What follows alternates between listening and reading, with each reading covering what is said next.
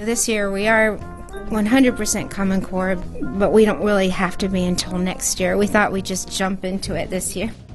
CMS has taken the, the argumentative literacy as their main focus of the National Common Core Standard. And so, no matter if you're in band or in Spanish or in language arts or in science, you're learning to get information, to identify problems, to find situations that you could like debate and then research your side, come up with solutions, and then check them out by going against the other person. And it's it's it's taking it down to the middle school level and it's appealing to their love of drama. And it's just great. It's something that can go across every subject area We've always done persuasive writing, but now it's like taken persuasive writing to a whole deeper and more intense level. And I see it in every content area, even in orchestra they have to research, you know, in this symphony or in that piece of opera. How did they achieve that magical moment? And it's not argumentative in the sense that they're angry or something is bad.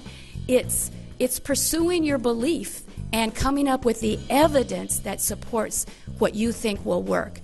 Last week we had the Pigman trials. It's like a big to do at Piedmont everybody who has Miss, the infamous Mr. Milligan and now Miss Whiting as well knows about the trial, and it's a big deal. And it's a source of friendship, bonding, and animosity amongst several classes.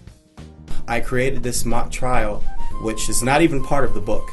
David very nicely has let me become part of the Pigman, so my classes actually do the Pigman as well.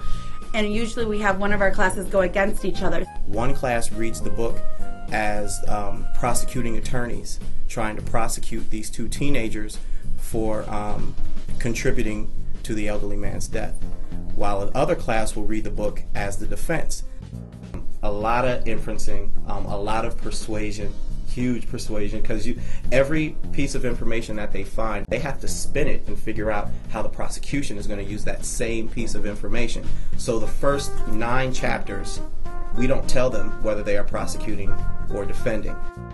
They put their heart and souls into this, and they get upset. They, you know, they cry. There's tears, There's tears yeah, and when you can get a, a class that excited and that into a book where they're crying, they're laughing, they are, you know, getting upset with each other because they didn't focus on something, or you missed this, or you need to learn this it causes a rivalry between the two classes, but it's fun because you get to see, well, maybe I do want to be a lawyer. After, like, if you're a lawyer in the mock trial, you'll see, oh, well, maybe I would want to do this for a living.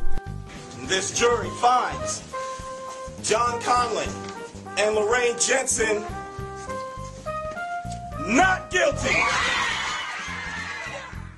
You send your kid to Piedmont, you know, your kid is going to do what they're being taught. They're just not going to feed it back to you. And I think that's a that's something I love about this school.